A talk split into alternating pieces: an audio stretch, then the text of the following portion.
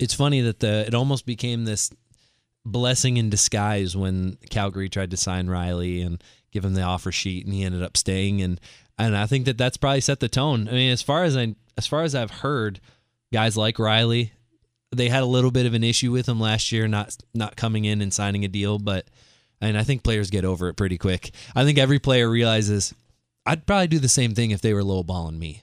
Yeah, So there's there's the team issue and there's the business issue, and uh, unfortunately, there you can cross paths and have that issue kind of affect your team issue, but you know it, it's working out right What now. What do you think about now? Colorado, I think some of their success could come if they end up being a playoff team. Is certainly because of some shifting in the divisions.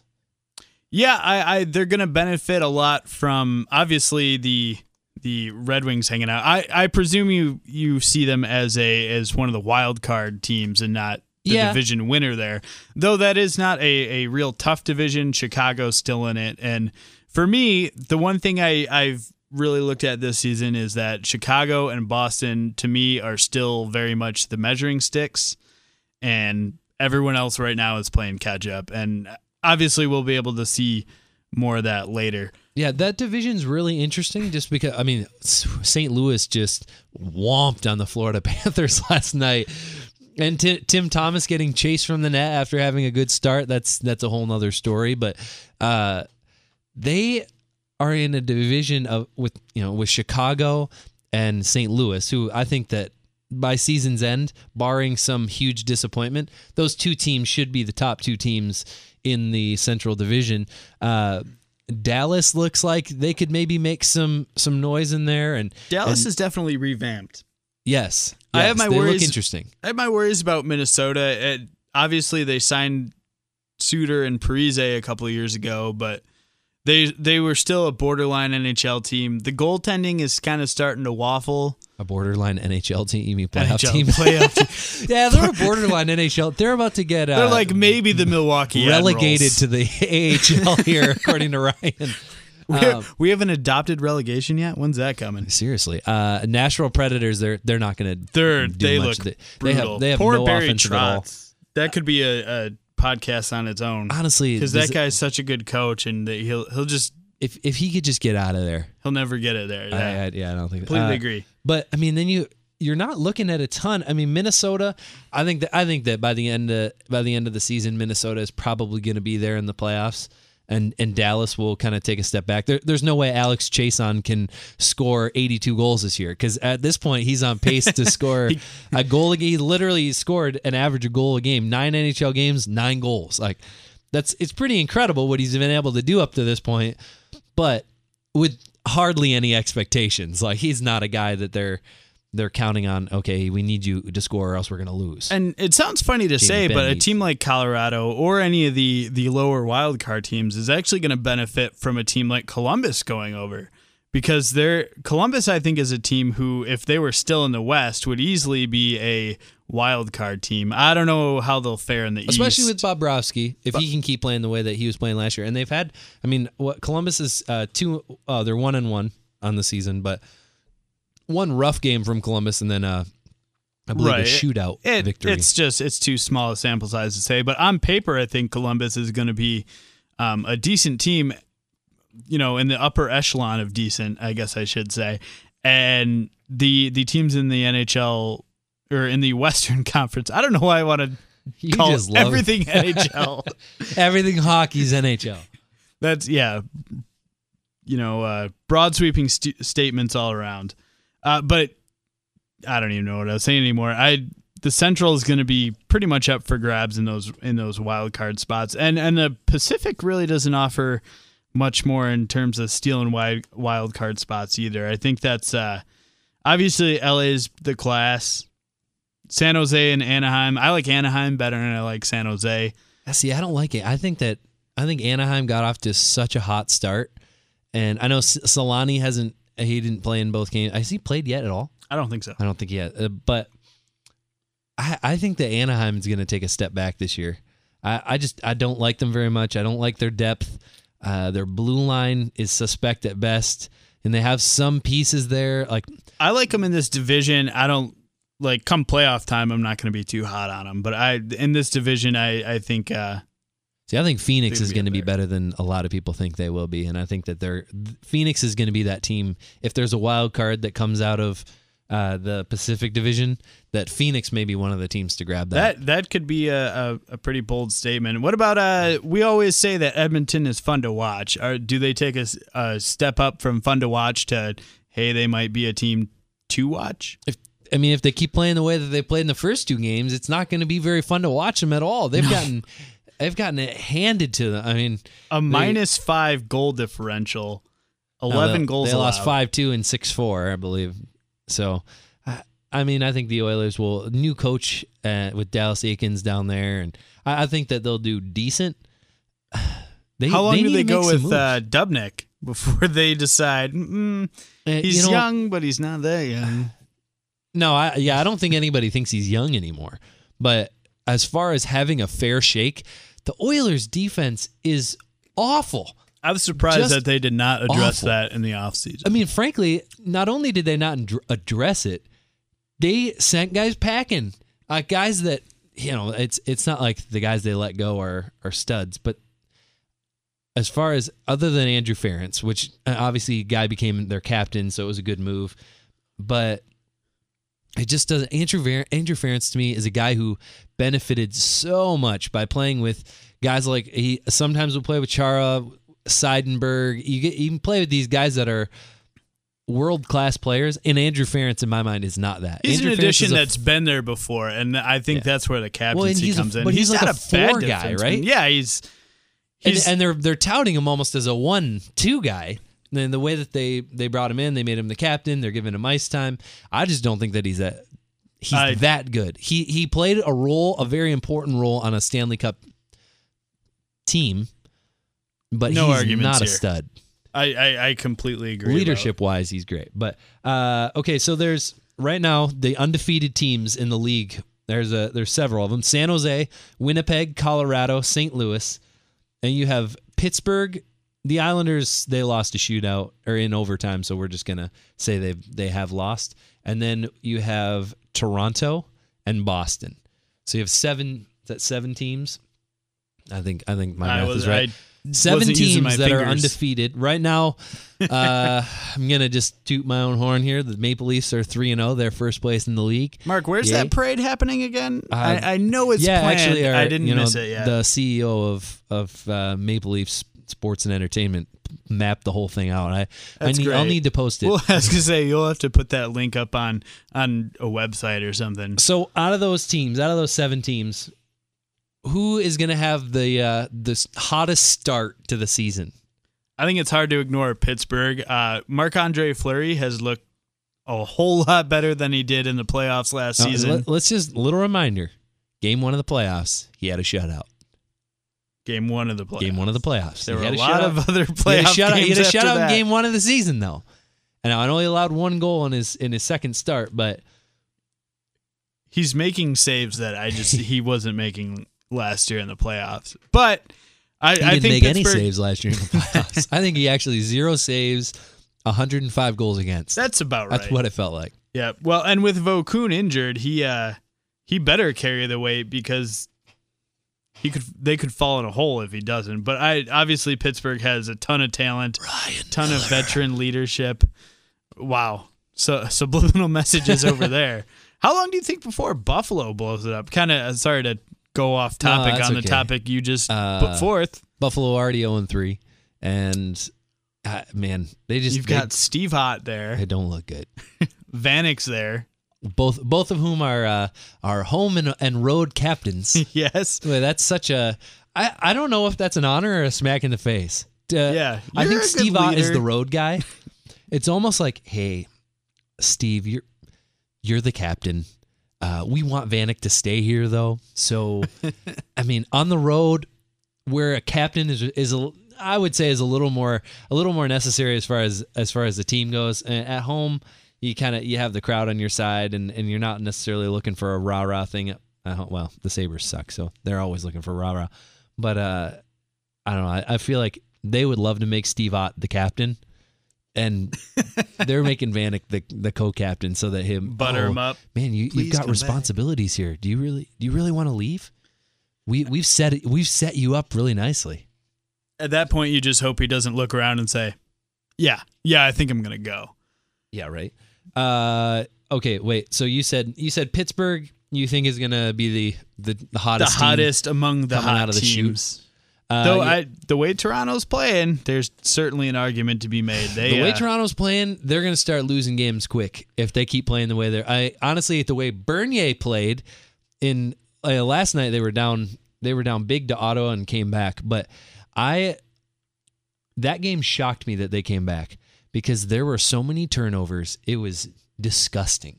They're putting pucks in the net though, and I, I, I They think sc- yeah, they score at an incredible up- clip. But the turnovers that they had right at the blue line, not like you know, you, you have those phantom passes where uh, you see a guy going deep and you almost black like blotch out the the other team's forward that's coming in. You just don't see him, and so you make that pass and it's picked off. That's one thing. That's almost in a way it's excusable because at least you're trying to make a play. Last night there were plays, no pressure, looking out, passing it right to a an Ottawa forward on the Leafs blue line. Just no excuse for it. And uh, I think, eh, man, if those turnovers don't stop, if Randy Carlyle doesn't figure out how to whip those players, and uh, Jake Gardiner was really the biggest culprit. But I was gonna say if, uh, if if you switched out a lot of those names with Red Wing player names, you know, you and I are experiencing the same Okay. pain. Right. You're three and zero, but uh, two not that two and one's bad, but I mean, we both kind of got lucky. You guys got lucky against Carolina. We got lucky against Ottawa. But uh, yeah, I I think that Boston's probably a team too that, and they they don't look like they're uh, they're hungover. they are still the measuring stick, and and Yeah. obviously with the schedule the way it works, I, I think they're gonna start out pretty nicely here. They they have a pretty friendly schedule. Agreed. Uh, okay, so let's go to the other side. let's go to the other side. Uh, we have a few teams that have not won a game, and we'll we'll just we'll say you know two two or more losses. Buffalo's zero and three. Philadelphia is zero and two, as is the Nashville Predators. Minnesota's lost twice in uh, once in a shootout, once in OT, and then Edmonton is zero and two. Which one of those teams uh, can get out of that funk? Can and get out of turn it. it around. Oh man, No, I know it's only two games. if we looked at two games any other time during the season, it's like, well, yeah, they lost two games in a row. I mean, that's not bad. But when you see a zero next to that too, that's true. just- so as long as we admit that these are complete overreactions, that's fine. I I will say uh, Buffalo is not going to get out of it. Uh, Philadelphia is an interesting team to me. Obviously, they've always had goaltending problems, um, and now they have I think cap issues to. yeah, they don't really have any way of getting themselves out of trouble now. But they still have a, a, a core team that's made some noise in the league. I I maybe they're a move away from being a team like that again, or maybe they're, They're- just got to blow them They're up. a Chris Pronger getting off the books move away. Yeah, He's still on their books, and that that team, I it's hard to like for me. It's hard to rule Philly out, but I I think it's going think to that continue to be too good. So I guess what we're gonna do is go team by team he, here and eliminate them. um, I don't I don't see Nashville pulling out of there, but Nashville's not gonna be good. No, and uh, the Rangers are actually 0 and 1 right now. They've only played one game in the opening week of the season for the New York Rangers, which is uh just seems a little strange. I think they actually play 4 games this week if I if I remember right. uh, and they don't play tonight either. They they do play tomorrow. Well, I though, think it's fair LA. to judge them by that one game then. Totally, exactly. Yeah. So they- I, I think we could both agree it's probably the Rangers. oh yay! All right. Well, that was that was good podcasting. Maybe Carolina, who have who blew their only game of the season to the Wings. I really liked the way Carolina played. You know, So did I. First little while of that game, they were so fast. They were there was no room out there. Uh, Semin, who obviously had questions about him heading into free agency a couple of years ago, has just you know, he looks like a totally different player in Carolina. He's back on defense, like the way he said he was going to commit to. Um, he had some scoring chances, obviously. and then the Staal Bros. Yep. Yeah. I and and with Jordan only being that he was down there last season, shortened season, and and how do you in that shortened season a little more difficult, especially on a team with uh, some a lack of depth. And, and facing injuries, and Jeff Skinner hasn't been healthy, and I think Yeah. he's, he's finally getting healthy. And The Cam Ward an injury is going to be tough to handle for Yeah. them.